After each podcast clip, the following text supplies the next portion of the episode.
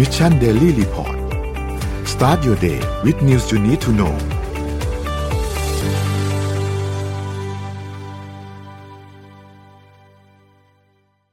สวัสดีครับยินดีต้อนรับเข้าสู่ Mission Daily Report ประจำวันที่ 7 ธันวาคม 2565 นะครับ วันนี้คุณอยู่กับพวกเรา 3 คนตอน 7 โมงถึง 8 โมงเช้า สวัสดีพี่ปิ๊ก สวัสดีพี่เป๊กครับ สวัสดีครับธันวาคม 2565ครับ โอเค วันนี้เราใช้สตรีมยาร์ดเหมือนเดิมนะครับ ระบบค่อนข้างนิ่งแล้วแต่ว่าพวกเราเองนี่แหละยังไม่ค่อยคุ้นนะครับยังอืมมึนๆๆกับยาร์ดกันนิดหน่อยนะครับ แต่ไม่เป็นไรข้อมูลเรายังแน่นเหมือนเดิมนะครับ ไม่ได้เจอพี่ปิ๊กพี่เป๊กนานมากเลยสวัสดีครับพี่นะน้องสวัสดีครับ แล้วก็ไม่เอ้ยพี่ตกอะไรไปหรือเปล่าเพราะว่ามุมมุมกล้องนนท์เป็นมุมกล้องใหม่ ใช่ไหมอ๋อเพราะว่าจอมอนิเตอร์คอมมันเสียครับพี่ช่างมาซ่อมพรุ่งอ๋อนี้โอครับเคก็เลโอยต้องเคมาอ๋อตัว MacBook เป็นมุมเสยนะมุมเสย มุมเสยเป็นมุมใหม่อ่ามุมเสยมุมโดนใหม่ฮะโดนปกติกดลงมา วันนี้เป็นมุมเสยหน่อย อะเดี๋ยวไปอัปเดตตัวเลขกันครับพี่เป๊กพาไปดูตัวเลขหน่อยครับโอเคได้เลยครับ ก็กลับมาอัปเดตอีกทีนะครับ ราคาดัชนีตลาดหลักทรัพย์นะ เมื่อวานก็ซึมนะฮะลงไป 8 จุดปิดที่ 1,632 จุดนะครับ วันนี้เดี๋ยวมีเรื่องหุ้นคุยเยอะเลย ราคาหุ้นต่างประเทศนะครับ ดาวโจนส์ NASDAQ นะครับ เป็น YSE นะครับฟุตซี่ลงหมดเลยนะครับ จากเรื่องราวของ recession ซึ่งเดี๋ยวจะเล่าให้ฟังนะครับ โดยเฉพาะราคาน้ำมันดิบเนี่ย เมื่อวาน reaction ค่อนข้างรุนแรงมากนะเพราะว่าข่าวน้ำมันที่ผ่านมาไม่ว่าจะเป็นเรื่องของ price cap นะครับราคาน้ำมันที่ของของของรัสเซียที่ที่ cap อยู่ที่ประมาณ 60 เหรียญนะครับบวกกับภาพ recession ที่เกิดขึ้นเนี่ยมันเป็นปัญหาที่ต่อเนื่องมานะครับ WTI นี่ลงไปเกือบ75 เหรียญนะครับเลนอยู่ที่ประมาณ 80 เหรียญนะครับแล้วก็มีแนวโน้มที่มีโอกาสลงต่อนะครับ ทองคำถึงแม้จะขึ้นไปแตะประมาณ1,800กว่าๆแล้วเนี่ยแต่ตอนนี้ลงมาอยู่ที่ประมาณ1,774เหรียญนะครับส่วนคริปโตเคอเรนซีนี่คือยังซึมซึมๆหมดเลยนะครับใครตามช่วงนี้ก็ซึมซึมๆตลอดเวลานะครับอย่างบิตคอยน์ตัวหลักนี่ก็กลับมาวนๆแถวประมาณอ่าหมื่นหมื่นเจ็ดพันเหรียญนะครับคราวนี้ข่าวแรกเดี๋ยวขออนุญาต wrap up ภาพภาพเศรษฐกิจภาพใหญ่เนี่ยได้เลยครับเดี๋ยวจะเล่าให้พวกเราฟังนิดนึง เพราะว่าในช่วงที่ผ่านมาเนี่ยจริงๆ แล้วตัวตัวเลขสำคัญนะครับโนนิติก็มันอยู่ที่ตัวเลข ISM นะครับ ISM เนี่ยเขาเป็นสถาบันที่เขาเขาเรียกอะไรถ้าถ้าแปลเป็นภาษาไทยเนี่ยเขาเรียกสถาบันจัดการด้านอุปทานของสหรัฐนะครับภาษาอังกฤษเขาเรียก Institute for Supply Management นะครับ คือไอตัวเลขตัวนี้เนี่ยในภาคอุตสาหกรรมนะครับ มันมันบ่งบอกถึงภาคการผลิต ซึ่งซึ่งในช่วงที่ประกาศตัวเลขที่ผ่านมาเนี่ย มันไหลลงค่อนข้างถามถามถามว่าเยอะไหมคือเขาเขาจะมีเกณฑ์นะครับ เป็นเป็น threshold อยู่ที่ประมาณสัก ห้าสิบนะครับคราวนี้เนี่ยปัญหาที่เกิดขึ้นคือไอ้ตัวเลขนี้ที่ที่ที่มันประกาศออกมาเนี่ยนะครับ ปรากฏว่ามันอยู่ที่ประมาณ 49 ซึ่งมันเป็นตัวเลขที่ต่ำที่สุดนะ ต่ำที่สุดตั้งแต่เดือนพฤษภาปี 2020 หรือว่าในช่วงโควิดที่ผ่านมา สิ่งที่ตัวเลข ISM บอกเราครับ มันมันบอกเราว่าตอนเนี้ยในฝั่งของ supply chain อะไม่ได้มีปัญหาละแต่ตอนนี้เรื่องปัจจัยการผลิตเนี่ย มันเริ่มสะดุด ISM เนี่ยถามว่าเขาคำนวณมายังไงนะครับ มันมันเป็นการที่มีการเข้าไปเขาเรียกอะไร interview เข้าไปสัมภาษณ์ผู้จัดการโรงงานในฝั่งสายการผลิตว่า ยอดคำสั่งซื้อใหม่เป็นยังไง การจ้างงานเป็นยังไง สินค้าคงคลังเป็นยังไง เยอะไหมเขาสอบถามประมาณ 300 กว่าแห่งในประเทศนะครับ แล้วพอมันได้ตัวเลขต่ำกว่าตัว 50 ตรงนี้โดยมากแล้วเขาจะตีความเป็นว่าตอนนี้ฝ้าการผลิตเนี่ยเริ่มเริ่มมีการถดถอยแล้วนะครับ เขาถือเป็น leading indicator ตัวหนึ่งในการอ่านภาพเศรษฐกิจในภาพใหญ่ว่า ตอนนี้มันมีปัญหาหรือเปล่า แต่ครับแต่หลายคนจะไปสับสนกับอีกตัวหนึ่งเป็น ISM service ซึ่งไอไอตัว service เนี่ยตัวเลขมันดันพุ่งขึ้นในเดือนพฤศจิกาที่ประกาศออกมานะครับค่ามันอยู่ที่ประมาณ 56.5 จากค่าเดิมประมาณ 54.4 จากเนื้อข่าวตรงเนี้ยสิ่งที่เราสามารถทำความเข้าใจต่อมีอะไรได้บ้าง แบ่งเป็นภาพที่หนึ่งนะครับ เราจะเห็นว่าภาคการผลิตเนี่ย เริ่มถดถอยแล้วชัดเจน ข่าวดีคือเราเราไม่ได้มีประเด็นเรื่องของ supply chain ที่เป็นปัญหาแล้วแต่ภาคการผลิตมันเริ่มถดถอยจากออเดอร์ที่มันลดลง และสะท้อนสิ่งที่เรียกว่า recession หรือภาวะเศรษฐกิจถดถอย อันนี้คือข้อหนึ่งข้อสองเราจะเห็นว่าเงินเฟ้อในในฝั่งของราคาสินค้า เริ่มชิฟมาในฝั่ง พวกราคาค่าบริการ ซึ่งมันมาจากเพนับดีมาต่างๆนะครับ แล้วตัวเลขการการการผลิตพวกนี้เนี่ยเราจะเห็นว่าไม่ได้เกิดแค่ในสหรัฐ ถ้าเราตามข่าวจริงเราจะเห็นว่าตัวจีนเอง ญี่ปุ่นเองลงหมดเลยนะแสดงว่าสะท้อนว่าการผลิตทั่วเอเชียตอนนี้ย่ำแย่เหมือนกัน ทั่วโลกตอนนี้ในในในสายการผลิตเนี่ยเริ่มมีปัญหาจากดีมานชะลอและนี่คือสาเหตุว่าทำไมเราถึงได้ยินในช่วงนี้นะครับว่าเป็นเรื่องของเศรษฐกิจถดถอย แล้วก็จะเป็นคำศัพท์ที่ค่อนข้าง เฉพาะทางนิดหนึ่งที่เขาเรียกว่า inverted yield curve มันเป็นส่วนต่างของพันธบัตร2ปีกับ 10 ปีนะครับ โดยโดยปกติแล้วเนี่ยผลตอบแทนพันธบัตร10 ปีควรจะสูงกว่า 2 ปีเป็นเรื่องปกติเนาะตอนนี้พันธบัตร2ปีสูงกว่า 10 ปี อันนี้เขาเรียก inverted yield curve แล้วตอนนี้ความต่างของมันนะครับอยู่ที่ประมาณ 81 basis point ถามว่า 81 basis point นี่เยอะแค่ไหน เยอะที่สุดตั้งแต่ปี 1981 แปลว่านี่คือจุดที่ลึกที่สุด ในรอบ 40 ปีที่สะท้อนการเกิดภาวะเศรษฐกิจถดถอยหรือว่า recession คราวนี้สงสัยแล้วว่า พอพอเราตามข่าวอันนี้นะเราสงสัยแล้วตกลงแล้วปัญหาวันนี้มันอยู่ตรงไหนระหว่างตัวเงินเฟ้อหรือภาวะเศรษฐกิจถดถอย ภาพเป็นนี้ครับ จะ wrap up อีกทีหนึ่งคือตอนนี้ภาพเรื่องของเงินเฟ้อนะครับ เวลาคุยคุยเงินเฟ้อเนี่ย ถามว่าเงินเฟ้อจะอยู่อีกนานไหมต้อง break down ต้อง break down าพแรกของเงินเฟ้อที่เกิดขึ้น ภาพแรกของเงินเฟ้อที่เกิดขึ้นเนี่ยเกิดจากสิ่งที่เรียกว่า supply shortage อาจจะเป็นเรื่อง chip shortage เป็นอะไรก็ตาม จากนั้นเงินเฟ้อเริ่มชิฟมาในฝั่งของราคาพลังงาน ราคาพลังงานที่สูงทำให้เกิดเงินเฟ้อหลังจากนั้นมันชิฟมาที่ราคาสินค้า ที่ทำให้เกิดเงินเฟ้อวันนี้ณปัจจุบันเป็นเงินเฟ้อที่เกิดจากราคาค่าบริการ เพราะฉะนั้นเราจะเห็นว่าเงินเฟ้อยังอยู่แต่มันชิฟไปแต่ละส่วนที่ มันต่างกันเรื่อยๆนะครับเพราะฉะนั้นสมมติถ้าเกิดจะตอบคำถามตัวเองว่าเฮ้ยวันนี้เงินเฟ้อมันยังอยู่กับเราไหมให้ break down ลงไป แล้วไปดูซิว่าเงินเฟ้อตอนเนี้ยมันมันไปอยู่ที่ตรงไหน พอเราเห็นภาพตรงนี้เสร็จปุ๊บนะครับเราจะพอรู้ทันทีว่า headline inflation headline inflation หรือเงินเฟ้อทั่วไป ที่รวมราคาพลังงานและอาหารจะลงจะลง แล้วก็เป็นเทรนที่ลงมาแล้ว 2 เดือนนะครับแต่ในขณะที่ core inflation หรือว่าเงินเฟ้อพื้นฐาน ที่ไม่รวมราคาพลังงานเอ่อที่ไม่รวมราคาพลังงานและอาหาร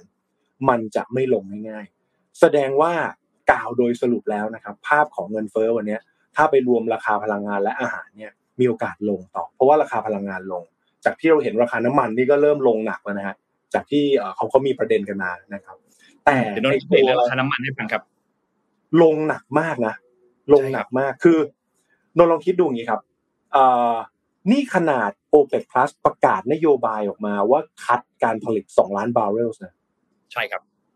ราคาน้ำมันยังลง แปลว่าอะไรตอนนี้เกิดดีมานคราชชัดเจน เพราะว่าเพราะว่าภาพของคือต้องต้องต้องบอกงี้ การที่ราคาน้ำมันลงเรื่อยๆเนี่ยมันสะท้อนภาพเศรษฐกิจเป็นเป็น forward looking ล่วงหน้าเลยว่า โอกาสเกิด recession เยอะมากเพราะเวลามันเกิด recession หรือว่าภาวะเศรษฐกิจถดถอยเนี่ย มันทำให้ราคาพลังงานเนี่ยมันลดลงนะครับ เพราะฉะนั้นพอเราเห็นภาพนี้เสร็จปุ๊บ เราจะพอเดาต่อเลยนะ เราคิดภาพต่อเลยการขึ้นดอกเบี้ยในรอบรอบสุดท้ายของเฟดวันที่ 13ถึง14ธันวาเนี่ยหลังจากที่เขาขึ้นมาแล้ว 0.75 basis point 4ครั้งติดนะครับ รอบนี้ตลาด price pricing ไปแล้วที่ 0.5 แต่ก็อย่าลืมนะว่า อัตราเงินเฟอ้อที่ตอนนี้มันยังอยู่อะ มันยังสูงกว่าเป้าหมายทางกลางที่ประมาณ 2%นั่นเยอะนะครับ แกลบอะมันยังคงมีอยู่พอแกลบมันยังมีอยู่มันแปลว่ามันมีโอกาสที่ อาจจะมีการขึ้นดอกเบี้ย คืออาจจะไม่ได้ขึ้นรุนแรง หรือแม้แต่หยุดการขึ้นก็จริงนะ แต่ยังไม่ลงง่าย ๆ ยังไม่ลงง่าย ๆ มันมันเลยทำให้ภาพภาพตอนนี้ครับ เงินเฟ้อในฝากบริการยังค้างในจุดที่สูงอยู่ คืออาจจะหยุดขึ้นดอกเบี้ยเงินเฟ้ออาจจะหยุดขึ้น อาจจะหยุดขึ้นดอกเบี้ย แต่ยังไม่ลง แต่ยังไม่ลง แปลว่าตอนนี้เราปีปีหน้าเราอาจจะไป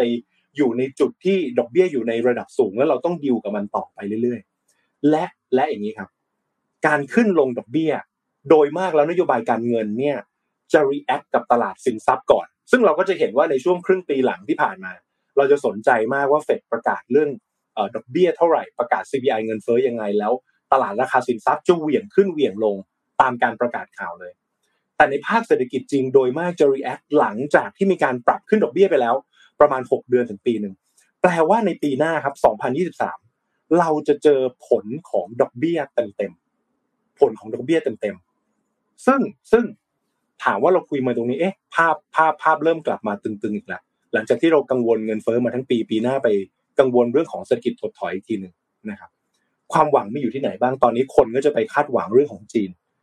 รอรอให้จีนค่อยๆเปิดนะเพราะคงไม่เปิดพรึบทีเดียวนะ อาจจะค่อยๆทยอยเปิดมาทีละเมืองนะครับ เพราะว่า จีนเนี่ยมีผลกับดีมาในเรื่องของราคาสินค้าและบริการ ราคาคอมมูนิตี้น้ำมันปิโตรเคมีขนส่ง มีผลเยอะมากนะครับเพราะฉะนั้นอันนี้ก็ต้องจับตาดูว่าจีนเนี่ยจะเป็นยังไงต่อ เพราะว่าตอนนี้ถ้าถามว่าในภาพของเศรษฐกิจโดยรวมเนี่ยยังขาดข่าวดีค่อนข้างเยอะนะครับ แต่บ้านเราอะโอเคนะ สภาพัฒน์เพิ่งเพิ่งแถลงตัวเลขของ GDP มาใครได้ตามนะครับ เราจะเห็นว่าใน Q3 บ้านเราเนี่ยขยายตัวประมาณ4.5% เร่งตัวจาก Q2 เนี่ยประมาณ 2.5%เงินเฟ้อบ้านเรานะครับประมาณ 6.3%นะครับดุลบัญชีเดินสะพัดเนี่ยยังขาดดุลอยู่ประมาณ 3.3%ของของ GDP แต่สิ่งที่บ้านเราชะลอตัวนะ เหมือนอย่างสัปดาห์ที่แล้วรายงานข่าวไปแล้วนะครับ มันคือเรื่องของการส่งออก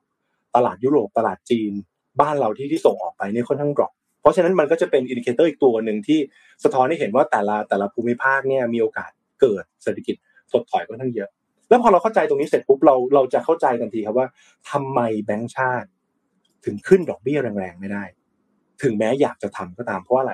GDP เนี่ยมันก็ประกอบด้วย consumption การบริโภค investment การลงทุนภาคเอกชน government การใช้จ่ายของภาครัฐบาลแล้วก็นำเข้าส่งออกใช่ไหมครับสี่เอนจินหลักๆ ที่จะทำให้เศรษฐกิจโต ปรากฏว่าตอนนี้เราเห็นแล้วว่าตัวส่งส่งออกเนี่ย มันเริ่มชะลอแล้วมันเริ่มจะมีปัญหาแล้ว เพราะฉะนั้นเพราะฉะนั้นไอ้ตัวที่ drive หลักวันนี้อะการใช้จ่ายของภาครัฐบาลก็ยังไม่ชัดต้องไปรอช่วงปีหน้า การลงทุนภาคเอกชนเริ่มมีมาแล้ว แต่พอมันเป็นการลงทุนเนี่ยมันก็เป็นเป็นเขาเรียก medium ถึง long term แต่ consumption เนี่ยเบรกไม่ได้ เพราะสมมุติถ้าเบรกด้วยการขึ้นดอกเบี้ย consumption ลดประเทศไทยจะจะโดนจะไอตัวที่ตัวเร่งทำให้เศรษฐกิจเติบโตในฝั่งของการบริโภค จะถูกเบรกไปอีกตัวหนึ่งนะครับเพราะฉะนั้นตรงนี้เราจะเห็นภาพเลยว่า ถ้าเราอ่านแต่ละเรื่องราวให้มันเชื่อมโยงกันอะเราจะเห็นทันทีครับว่าทำไมตอนนี้บ้านเราถึงยัง ขึ้นดอกเบี้ยแรงๆตาม US ไม่ได้ไอการที่บาทลงมาแข็งในรอบนี้ต้องบอกว่าโชคดีมากที่เงินเฟ้อมันลงนะแล้วตัวดอลลาร์มันอ่อนนะครับไม่งั้นตัวตัวบาทก็ก็จะมีปัญหาต่อ เพราะว่าอย่างอย่างใน US เนี่ยต้องบอกว่า ตอนนี้ถ้าดูจากตัวเลขเงินออมของคนนะครับ personal saving rate เนี่ยลดลงต่ำมากนะต่ำที่สุดตั้งแต่ปี 2005 แปลว่าตอนนี้คนที่ใช้เงินเนี่ยเป็นการใช้ใช้เงินจากการกู้หนี้หรือ หรือเป็น consumer debt หมดเลย ใช้จากเครดิต เราอ่านแต่ละภาพเราจะเห็นเลยว่า ถ้าอย่างของ US ตอนนี้ใช้ใช้เงินจากบัตรเยอะๆ หมายถึงว่ามีการบริโภคที่เกิดจากเครดิต เรื่องนี้มันมันมันไม่สามารถคงอยู่ได้นาน แล้วถ้าเครดิตตรงนี้หมดไปมีการขึ้นดอกเบี้ยต่อนำไปสู่สภาวะ recession ได้อย่างไรมากนะครับอะเอาเป็นว่าช่วงแรกยาวนิดนึงแต่นี่เป็นภาพเศรษฐกิจชุดใหญ่ของ Mission Daily Report วันนี้ครับ ครับ นนเสริมข้อมูลของพี่เป๊กนิดนึงนะครับ เกี่ยวกับเรื่องของราคาน้ำมันเนี่ยนะครับ อย่างที่บอกครับว่า OPEC Plus เนี่ยเพิ่งมีการประชุมกันในวันอาทิตย์ที่ผ่านมาวันที่ 4 ธันวาคมเนี่ยนะครับ แล้วก็มีการบรรลุข้อตกลงลดกำลังการผลิตอย่างที่พี่เป๊กบอกเลยครับ คือ 2 ล้านบาร์เรลต่อวันยาวไปจนถึงสิ้นปี 2023 นะครับ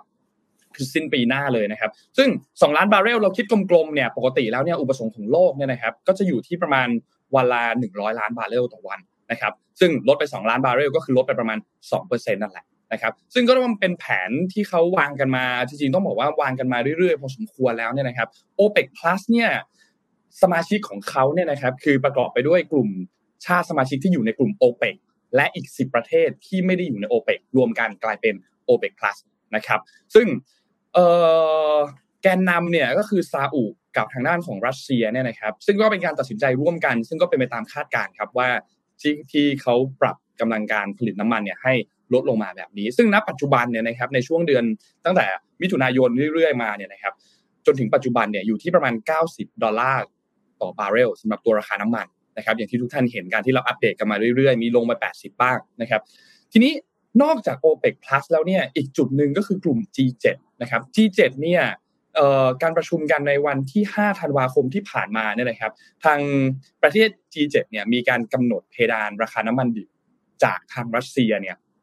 อยู่ที่ 60 ดอลลาร์สหรัฐต่อบาร์เรลนะครับ ซึ่งก็แน่นอนแหละเป็นการจำกัดในเรื่องของศักยภาพการเงินของทางด้านรัสเซียนะครับ ซึ่งเงินรัสเซียตอนนี้เนี่ยก็เอาไปใช้ทำสงครามซะเยอะนะครับเขาก็เอามีการจำกัดมีการกำหนด ตัวเพดานราคาน้ำมันของรัสเซียขึ้นมานะครับซึ่งทาง G7 ทางออสเตรเลียเองก็มีการออกแถลงการร่วมกันเมื่อสัปดาห์ที่ผ่านมานะครับ ซึ่งจริงๆแล้วก่อนหน้านี้เนี่ยกลุ่ม G7 ที่เขาประชุมกันเนี่ยนะครับมันมีการแบ่งเป็นสองด้านครับคือด้านหนึ่งเนี่ยเห็นว่าควรจะมีการกำหนดเพดานอีกด้านหนึ่งเนี่ยไม่เห็นด้วยนะครับ ซึ่งรัสเซียเองแน่นอนครับแม้ว่าทางทางด้านของ G7 จะมีการกำหนดเพดานราคาน้ำมันมาเนี่ยนะครับแต่รัสเซียเองก็ออกมายืนยันทันทีว่า จะไม่ปฏิบัติตามมาตรการดังกล่าววันนี้นะครับ แม้ว่าจะต้องลดปริมาณการผลิตน้ำมันลงก็ตาม แต่ทีนี้นนอยากให้ทุกท่านฉายภาพอย่างนี้ครับจำตอนที่เรามีโลกเราเจอปัญหาราคาน้ำมันหนักๆได้ใช่ไหมครับ ที่คนเนี่ยถึงขนาดว่าอะฉันผลิตน้ำมันเนี่ยมาเอาน้ำมันจากฉันหน่อย ให้เงินด้วยก็ได้ แต่เอาน้ำมันออกไปที เพราะว่าทางเลือกในการที่จะหยุดแพลนหยุดการผลิตน้ำมันเนี่ยนะครับ มันเป็นทางเลือกที่ค่อนข้างที่จะลำบากมากนะครับ นี่เป็นเช่นเดียวกันครับเขาลดกำลังการผลิตลงมาได้ แต่มันก็จะมีถึงจุดมินิมัมจุดหนึ่งที่ลงไปต่ำกว่านี้ไม่ได้แล้ว แล้วรวมถึงไม่สามารถที่จะหยุดการผลิตไปเลยได้ด้วย เพราะว่าต้นทุนของการหยุดผลิตไปเลย แล้วต้องกลับมาผลิตใหม่อีกครั้งหนึ่งในช่วงที่สถานการณ์อาจจะคลี่คลายแล้วเนี่ยต้นทุนมันค่อนข้างที่จะสูงนะครับ ทางด้านรองนายกมนตรีของรัสเซียเนี่ยได้มีการพูดถึงประนามการเคลื่อนไหวที่เกิดขึ้นของกลุ่ม G7 ว่าเป็น การกระทำที่ร้ายแรง แล้วก็ขัดต่อกฎระเบียบของการค้าเสรีนะครับ ซึ่งณปัจจุบันตอนนี้เนี่ยต้องบอกว่าสถานการณ์ของที่รัสเซียกับยูเครนนะครับก็ค่อนข้างน่าเป็นห่วงพอสมควร เพราะว่าอยู่ในช่วงฤดูหนาวอย่างที่ทุกคนทราบกันนะครับวลาดิเมียร์เซเลนสกี้เองจากยูเครนเนี่ยนะครับก็ออกมาพูดถึงท่าทีของ G7 บอกว่าจริง ๆ แล้วเนี่ยไอการที่คุณกำหนดเพดานราคาไว้ที่ 60 ดอลลาร์สหรัฐเนี่ยค่อนข้างที่จะอ่อนมากเลยสำหรับมาตรการตัวนี้ในการที่จะจัดการกับทางรัสเซีย นะครับ เพราะฉะนั้นหลังจากนี้เองก็ต้องรอติดตามกันต่อไปเกี่ยวกับเรื่องของรัสเซียครับรวมถึงเรื่องของที่จีนด้วยนะครับ เพราะว่าราคาน้ำมันในตอนนี้เนี่ยมันก็ต้องขึ้นอยู่กับสถานการณ์ในจีนพอสมควร เพราะว่าถ้าจีนมีการผ่อนคลายมาตรการในต่างๆเนี่ยนะครับ อย่างที่พี่เป๊กพูดถึงว่าเราก็คาดหวังให้จีนมีการผ่อนคลายอะไรต่างๆใช่ไหมครับนักท่องเที่ยวเองออกมา ความต้องการในการนำเข้าพลังงานเองก็สูงขึ้นเช่นเดียวกันนะครับ เพราะฉะนั้นก็อาจจะมีแรงหนุนในเรื่องของราคาน้ำมันมาจาก ดีมานจากฝั่งจีนเหมือนกันนะครับ เพราะฉะนั้นก็รอติดตามดูครับ จริง ๆ มีอีกอ่าประเทศหนึ่งครับนนที่คนไม่ได้พูดถึงแต่ว่าตลาดตอนนี้ perform มากแล้วดีมานดีมากนะคืออินเดีย ครับ อินเดียเนี่ยตอนนี้ดัชนี Nifty 50นะครับ ที่อื่นเขาลงกันแล้วทั่วโลกนะ Nifty 50นี่ปีนี้บวกมัน7%นะครับแล้วก็แล้วก็มีมีประเด็นว่าอาจจะมีการการชิฟในฐานการผลิตที่ตอนนี้จากจีนเนาะ ที่เขามีตัวเซโรโควิด แล้วก็มีการควบคุมภาคภาคการผลิตมาเยอะเนี่ยอาจจะมีการชิฟไปที่อินเดียพอสมควรนะครับ แล้วก็อินเดียเนี่ยด้วยโครงสร้างประชากรเนี่ยต้องบอกว่าเป็น middle income consumer ใหญ่มากนะครับที่สำคัญตัวเลข PMI หรือตัวเลขการการการผลิตของเขาเนี่ยจะต่างกับตัวเลขที่เราประกาศมาอย่างที่อื่นเนี่ยตัวเลขลดลงแต่ PMI ของอินเดียเยอะขึ้น เดี๋ยวไว้มีโอกาสต้องเอาต้องเอาภาพเศรษฐกิจ ภาพใหญ่และความสำคัญของอินเดียเดี๋ยวไว้มาเล่าให้ฟังครับครับ อะเดี๋ยวพาไปดูประเทศอื่นบ้างมาเป็นช่วงอะไรนะเวียดนามประจำสัปดาห์ใช่ไหมครับผมจะหาเรื่องเวียดนามมาเล่าฟังเรื่อยๆเนาะจะได้เป็นตัวเปรียบเทียบแล้วกันว่าประเทศที่โลกกำลังจับตามองประเทศหนึ่งเขามีมีมีโอกาสทางการลงทุนอะไรบ้างนะครับ ก็ล่าสุดเนี่ยนะครับซัมซุงกับ LG สองบริษัทยักษ์ใหญ่ในของของเกาหลีใต้นะครับ ก็ประกาศ แผนการลงทุนเพิ่มนะครับในเวียดนามนะครับ ซึ่งก็เป็น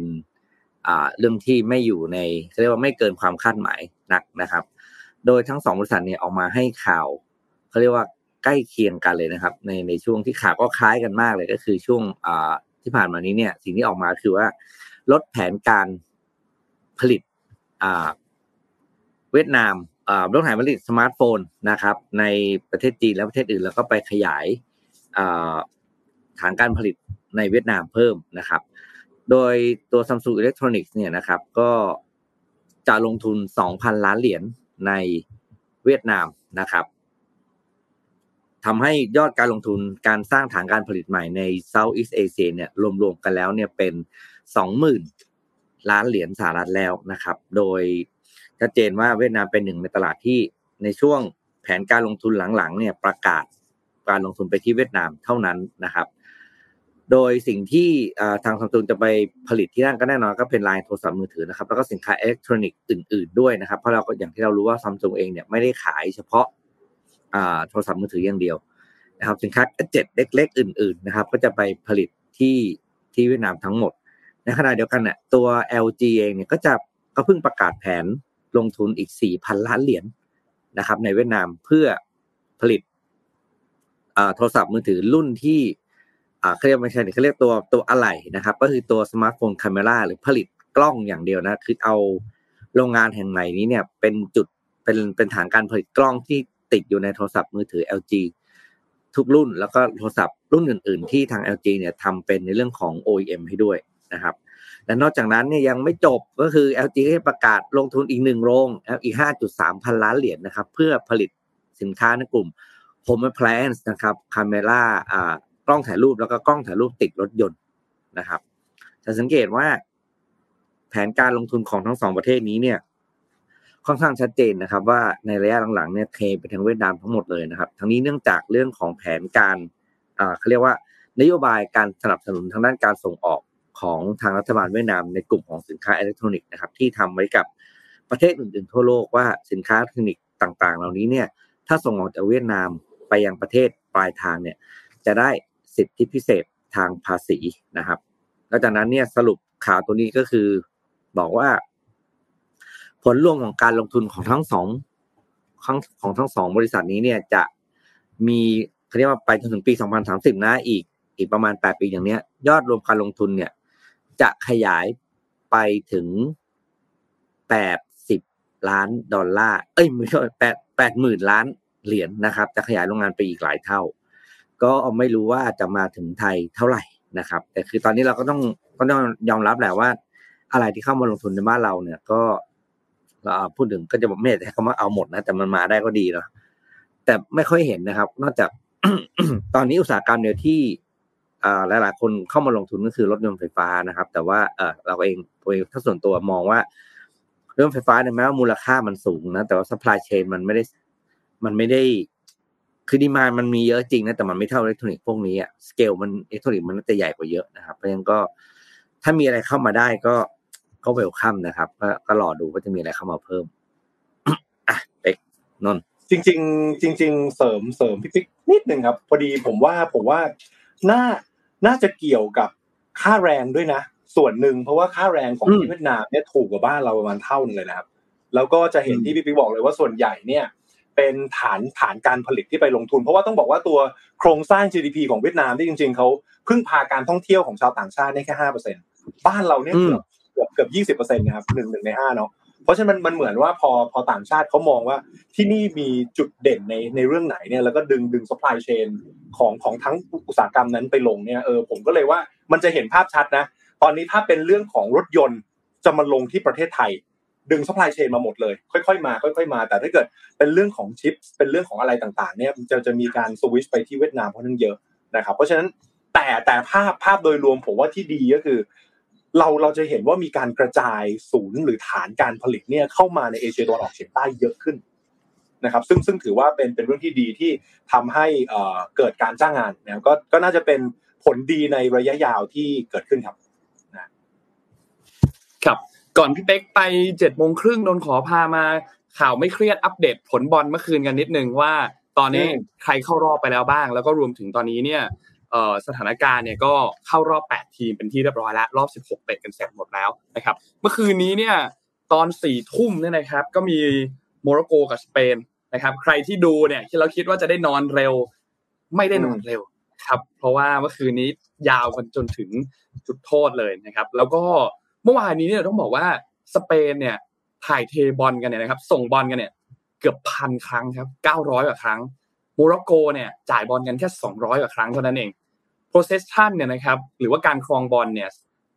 สเปนเนี่ยประมาณเจ็ดสิบกว่าเปอร์เซ็นต์โมร็อกโกแค่ยี่สิบเปอร์เซ็นต์เท่านั้นเองนะครับ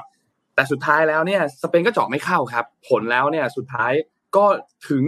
จุดโทษครับ เพราะว่าต่อเวลาก็แล้วเนี่ย แต่ช่วงต่อเวลาสนุกนะ คือช่วง ช่วงต่อเวลาเนี่ยโมร็อกโกยังมีโอกาสได้ได้ได้สวนบ้าง ได้ไปถึงหน้าประตูของฝั่งสเปนบ้างนะครับ ที่เหลือเนี่ยทั้งเกมเนี่ยเป็นโมร็อกโกเนี่ยเหมือนจอดรถบัสเลยครับสองชั้นครับจอดรถบัสสองชั้น แล้วก็เป็นสเปนเนี่ยที่ถ่ายเทบอลกันไปกันมา แต่โอกาสที่ได้จบหรือโอกาสที่ได้ยิงแบบจัดๆเนี่ยไม่ค่อยมีนะครับ ซึ่งพอเข้าไปถึงจุดโทษแล้วเนี่ยเมื่อวานนี้เนี่ยโกลของผู้ผู้รักษาประตูของทางด้านโมร็อกโกเนี่ยนะครับโบโน่เนี่ยนะครับต้องบอกว่าเหมือน ไปนั่งอยู่ในห้องประชุมของสเปนมาก่อนหรือเปล่าไม่รู้ เพราะว่าโค้ชของสเปนเนี่ยเขาบอกว่าเขาซ้อมจุดโทษไปเนี่ยเขารู้ว่าจุดอ่อนของเขาเนี่ยเป็นจุดโทษเตะบอลโลกมาเนี่ยนะครับ หลายปีนับไปตั้งแต่ปี1990 กว่าเนี่ยนะครับ สเปนเนี่ยต้องยิงจุดโทษ 5 ครั้ง ชนะจุดโทษแค่ครั้งเดียวนะครับ อีก 4 ครั้งเนี่ยแพ้จุดโทษนะครับเขาก็รู้ว่าจุดอ่อนของเขาเนี่ยคือจุดโทษเขาบอกว่าซ้อมจุดโทษกันมาเป็นพันครั้งนะครับ แต่โบโน่เนี่ยนะครับ เมื่อวานนี้เนี่ยจุดโทษเนี่ย เซฟจุดโทษของสเปนได้ทั้งหมดเลย 3 คนเซฟได้หมดเลย แล้วก็ฝั่งตัวเองเนี่ยยิงไป 4 คนเข้า3นะครับก็เป็นอันว่าโมร็อกโกเนี่ยก็เข้ารอบไปนะครับทีนี้ทางด้านคู่ดึกเมื่อคืนนี้คือโปรตุเกสกับสวิตเซอร์แลนด์เนี่ย คริสเตียโนโรนัลโดไม่ได้ออกสตาร์ทเป็นตัวจริง 11 ตัวจริงนะครับ แต่ว่าทางด้านของโปรตุเกสเองเนี่ยก็เอาชนะสวิตเซอร์แลนด์ไปได้ 6 ประตูต่อหนึ่งนะครับ แล้วก็เมื่อวานนี้เนี่ยรู้สึกว่าจะเป็นแฮตทริกแรกด้วยนะครับของทางด้านเอ่อกอนซาโลรามอสนะครับซึ่งยิงแฮตทริกได้ในนาทีที่เอ่อ17 51 แล้วก็ 67 นะครับหลังจากได้แฮตทริกปุ๊บก็เปลี่ยนตัวกับคริสเตียโนโรนัลโดลงมานะครับก็เป็นอัน ถล่มไป 6 ประตูต่อหนึ่งในรอบ 16 ทีมนะครับโปรตุเกสก็เข้ารอบไป ทีนี้หลังจากนี้ครับสถานการณ์ฟุตบอลจะเป็นอย่างไรต่อนะครับ ในรอบ 8 ทีมเนี่ยเริ่มต้นกันที่คู่แรกเนี่ยโครเอเชียจะเจอบราซิลนะครับ ในวันศุกร์นะครับสี่ทุ่มนะครับ แล้วตีสองก็จะเป็นเนเธอร์แลนด์เจออาร์เจนตินานะครับ แล้วก็สี่ทุ่มในวันนั้นจะเป็นโมร็อกโกเจอกับโปรตุเกสนะครับ และคู่สุดท้ายก็จะเป็นอังกฤษเจอกับทางด้านของ ฝรั่งเศสนะครับในรอบ 8 ทีมสุดท้ายนะครับเพื่อหา 4 ทีมเข้าไปรอบ semi-final เพื่อว่าจะไปวัดกันนะครับว่าใครจะเป็นแชมป์ฟุตบอลโลกในครั้งนี้ก็เหลือแต่ทีมใหญ่ ๆ ให้ดูแล้วครับเมื่อคืนนี้เนี่ยก็พลิกล็อกพอสมควรนะสำหรับโมร็อกโกกับสเปน แต่ก็ต้องบอกว่าโมร็อกโกทำได้ตามแผนมาก เล่นแน่นมาก tackle กันแน่นมาก objective คือมาเพื่อที่วันนี้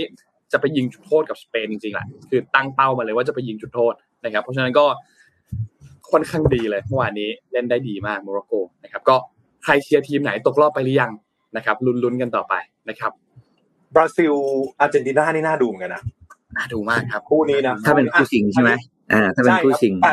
แต่คราวนี้ถามถามไอเดียคุณผู้ฟังถามไอเดียนนพิปิกด้วยคู่ชิงคือใคร เดาเดาเดาเอาแบบคู่ชิงในฝันก่อนเออคู่ชิงในใจอะที่อยากให้เกิดคู่ชิงคู่ชิงในฝันที่อยากให้เกิดคืออยากให้เกิดอาร์เจนตินากับโปรตุเกสครับ อืมอยากให้เกิดอาร์เจนตินากับโปรตุเกสเพราะรู้สึกก็ว่าคือโดโดเมสซี่ใช่ไหมใช่มันเป็นบอลโลกของเป็นบอลโลกสุดท้ายของโด เป็นบอลโลกสุดท้ายของเมสซี่ ก็เลยอยากให้เกิดเอ่อคู่ชิงอันนี้นะครับ แต่น่าจะยากน่าจะยากแต่มีโอกาสเฮ้ยเดี๋ยวนะโรนัลโดนี่โปรตุเกสไม่เคยเป็นแชมป์โลกใช่ไหมยังครับยังคือทั้งคู่ได้เนี่แค่ยูโรใช่ไหมถูกต้อง แล้วก็อาร์เจนตินาอ่าเองฉะนั้ก็เนี่ได้แค่โคป้าเหมือนกันครับอ่าใช่ใช่เพราะฉะนั้นเนี่ยเออมันจะเป็นสิ่งที่ที่ดูดีมากเลย ถ้าสำหรับสองครับคนที่เข้าชิง คือเมื่อคืนในโมร็อกโกเนี่ยนะพูดจริงๆมันมันแสดงให้เห็นถึงความต่างเลยนะ ของคำว่าคนที่เขาเป็นอะไรที่เขาเรียกไอ้นักเตะที่มันแบบระดับโลกอะคือถ้าสังเกตของโมร็อกโกมีหลุดเข้าไปแบบอะพูดจริงคือหลายครั้งมากนะใช่แล้วคนนั้นเขายิงไม่ได้อะคุณสูนาพี่จำชื่อไม่ได้นะโทษทีเบอร์ยี่สิบเอ็ดครับถ้าเทียบว่าลองลองคิดดูเป็นแบบมุมเดียวหลายครั้งหลาย ๆ มุมเป็นมุมเดียวกับที่เอ็มเอ็มปัปเป้หลุดอะใช่ป่ะที่ซัดมันก่อไปสองลูกอะครับ ดูการยิงของเอ็มปัปเป้ดิโป้งเดียวหายอย่างเงี้ยไม่เหลือครับไอ้นี่คือยิงแป๊กยิงบึดยิงอะไรอย่างเงี้ยนี่คือความต่างจริงนะคือคนที่ใช้โอกาสไม่เปลืองอะ ครับ อืม ก็ไม่เหลือแต่ว่าถ้าถามพี่อะถ้าคู่จริงที่สนุกสุดคือ ถ้าคิดนะ คือบราซิลฝรั่งเศส อ่า บราซิลฝรั่งเศสเป็นไปได้ครับ เออ คือไม่รู้ถ้าถามพี่พี่ก็ดูบอลไม่เป็นนะเดี๋ยวไม่ค่อยอะไรมาก แต่ว่าคิดว่าน่าจะสนุก แต่ถ้าพูดจริงถ้าดูบอลนะครับ พี่บอกให้เลยว่าบอลรอบแปดทีมเนี่ยสนุกที่สุดแล้ว จริงครับ สนุกกว่าทุกรอบ สนุกกว่าคู่ชิงด้วยนะเพราะคู่ชิงเนี่ยเกรงๆอยู่แล้วใช่ไหมกลัวแพ้ใช่รอบรองใช่ก็จะกลัวไม่ได้ชิงคู่ชิงแต่แต่รอบแปดทีมเนี่ยใส่หมด รอบแปดทีมนี่สนุกจริงบอลโลกเนี่ยอะไรก็เกิดขึ้นได้ครับ แม้ว่าจะเป็นทีมรองนะจะไม่ใช่ทีมจากจากชาติใหญ่ ๆ เนี่ย ก็บอกเลยว่าสนุกครับ บอกเลยว่าๆสอืนุกมครับอืมมันคือ แล้วมันคือการวางแผนนะอย่างที่นนท์พูดเมื่อกี้ครับอย่างโมร็อกโกเมื่อคืนก็เอาวางแผนมาเลยอะแบบว่าอะขอยื้อให้มากที่สุดแล้วก็ไปเป็นลุ้นเอาอะไรเงี้ย แต่บอลคู่เมื่อคืนสนุกจริงๆตั้งแต่ประมาณนาทีที่แปดสิบไปแล้วนะที่แบบใช่ว่าใช่ครับ สนุกท้ายเกมครับอืมแบบดุเดือดจริงๆอะไปไปแรกเจ็ดโมงครึ่งไปแรกครับ วันนี้เจ็ดโมงครึ่งเป็นของเป็กนะครับ อ่า โอเคดูโอกันว่าเป็กมีอะไรมาฝากพวกเรากันครับวันนี้ก็พามาเจ็ดโมงครึ่งนะครับ คือ challenge นิดหนึ่งนะครับ ก็อ่าเป็นเป็นเจ็ดโมงครึ่งของผมที่ที่วันนี้อยากฝากไว้เกี่ยวเกี่ยวกับเรื่องของ money management แล้วกันเราคุยเกี่ยวกับเรื่องของเศรษฐกิจเนาะแล้วก็กำลังเข้าสู่ภาวะเศรษฐกิจถดถอยนะครับ หลาย ๆ คนก็อาจจะเริ่มถอดใจแล้วโอ้โหทำไมช่วงช่วงเขาเรียกอะไรช่วงสองสมปีผ่านวันนี้นี่จุกๆเลย เพราะว่าพอหลังจากโควิดเสร็จปุ๊บนะฮะมาเจอปัญหาเงินเฟ้อพอเจอปัญหาเงินเฟ้อเสร็จปุ๊บปีหน้าเศรษฐกิจถดถอยอีกนะครับเพราะฉะนั้น ผมผมเลยรู้สึกว่าอยากมีเรื่องเล่าเกี่ยวกับเรื่องของการบริหารเงินการหาเงินการต่อยอดเงินเนี่ยเข้ามาแชร์กันนะครับ ต้องบอกว่าช่องนี้เป็นช่อง YouTube ของ Noah Keegan เขาเป็น co-founder ของของสตาร์ทอัพตัวหนึ่งผมว่าผมไม่แน่ใจพวกเราเคยได้ยินไหมชื่อ AppSumo นะครับอันนี้อันนี้คล้ายๆ จะเป็นตลาดนัดซอฟต์แวร์ อยากให้ลองเข้าเข้าไปดูนะครับ แล้วแล้วเนื้อหาในใน u t u b e คลิปเขาส่วนใหญ่เนี่ยก็จะมีความคล้ายคลึงกับยูทูบเบอร์คนอื่น คือเขาจะไปถามคนที่ประสบความสำเร็จในด้านการเงินแล้วว่าเฮ้ยคุณรวยมาถึงจุดเนี้ยคุณรวยมาได้ยังไงอ่าซึ่งช่องอื่นก็ก็จะมีมาทำกันนะครับ คราวนี้ผมก็ชอบไล่ดูอะไรพวกนี้เพื่อหาแบบ business idea หา inspiration นะครับอ่อย่างภาพนี้เขาก็ไปสัมภาษณ์คือคือคือคือในคลิปนี้ผมผมมันข้างประทับใจเขาไปสัมภาษณ์เจ้าของเรือยอทคือเขาอยากรู้ว่าเฮ้ยมันต้องเป็นคนประเภทไหนที่สามารถ มีเรือยอทเป็นของตัวเอง คือเขาต้องมีธุรกิจของตัวเองอะถึงถึงสามารถจะซื้อเรือยอทได้นึกออกไหมมันมันมันมันมันมันจะเป็นมันจะมีธุรกิจแบบไหนเขามีแนวคิดแบบไหนเขาถึงสามารถเป็นเจ้าของ asset พวกนี้ได้ คลิปนี้ยาวยาวประมาณสักชั่วโมงหนึ่งแล้ว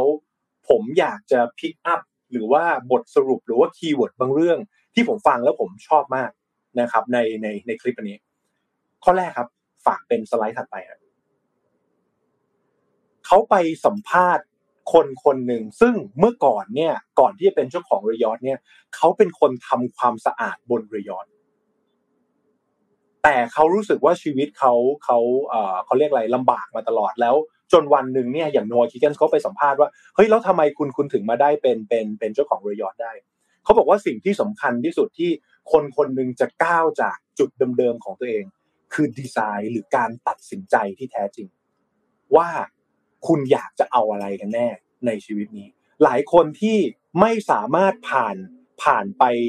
ผ่านเขาเรียกอะไรแรงแรงต้านของตัวเองไปถึงจุดที่ตัวเองต้องการได้เนี่ย แปลว่าเขาอาจจะยังไม่ได้ตัดสินใจที่เข้มแข็งมากพอ เพราะสมมุติถ้าคุณตัดสินใจได้เข้มแข็งแล้วนะครับ หมายถึงว่าไม่ว่าจะมีเสียงคนอื่นมาบอกเรายังไง เราจะไม่กลัว เพราะว่าโดยโดยมากแล้วลองลองสังเกตนะครับ คนที่อยากจะประสบความสำเร็จสมมติคุณอยากจะขายของ เอาของอะไรมาขายสักทีหนึ่งเวลาเราขายของเนี่ย เราจะกลัวแล้วว่าคนอื่นจะมองว่าเฮ้ยไอ้นี่เอาแต่ขายของหรือเปล่า ไอ้นี่มัวแต่ hard sell หรือเปล่าไอ้ความกลัวความไม่มั่นใจตรงนี้เราจะประสบความสำเร็จไหม เราจะ work ไหมถ้าขายแล้วแป๊กทำยังไง เดี๋ยวคนแซวทำยังไง ไอ้พวกนี้มันจะเป็น noise ที่เข้ามาในชีวิตโดยโดยตลอด แต่คนคนที่เป็นเจ้าของเรือยอชต์ที่มาจากเด็กที่ทำความสะอาดเรือยอชต์เนี่ยเขาบอกว่าถ้าวันหนึ่งคุณ ตัดสินใจแน่นอนแล้วว่าคุณจะเปลี่ยน ตัดสินใจแน่นอนแบบว่าทุบหม้อข้าวแล้วอะไปไหนไม่รู้แต่ชีวิตตอนนี้ไม่ไหวจริง ๆ ไอไอ inspire ตรงนั้น หรือแรงบันดาลใจตรงนั้นในการตัดสินใจจริง ๆ เนี่ยนะครับ เป็นจุดสำคัญที่สุดที่ทำให้คนคนหนึ่งสามารถออกจากวงล้อมเดิมแล้วเดินไปที่จุดหมายได้อย่างชัดเจน ผมว่าคำนี้ inspire มากเพราะว่ามันประยุกต์ได้กับหลายด้านชีวิต เช่น เช่น สมมติ ผมเป็นคนที่ออกกำลังกายมาหลายปีแล้ว แต่ แต่เราก็ยังไม่มี six six pack สักทีอะเราเราก็อยากได้ six pack นะ แต่เรายังไม่มีสักที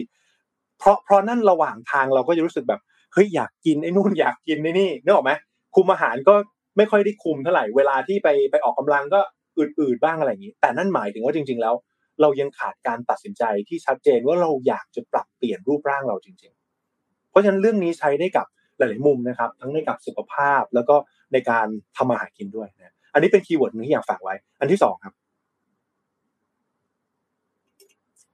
step back อันนี้เป็นเป็นอีกอีกอันหนึ่งที่ผมว่าดีเขาเขาบอกว่าตอนก่อนหน้านี้นะครับ คนคนนี้ที่เขาไปสัมภาษณ์เนี่ยเขาก็เป็นเออเขาเรียกอะไรมนุษย์เงินเดือนทำงานประจำไปเรื่อยแต่ว่าเขามีความเชี่ยวชาญในใน business นั้นนะครับ จนวันหนึ่งเนี่ยเขารู้สึกว่าเขา engage กับสิ่งที่อยู่ตรงหน้าจนเกินไป แล้วมันมองไม่เห็นทาง เมื่อไหร่ก็ตามที่มองไม่เห็นทางเขาบอกว่าให้ step back ออกมาจากงานตัวเองสักสองสามก้าวแล้วมองเป็นภาพใหญ่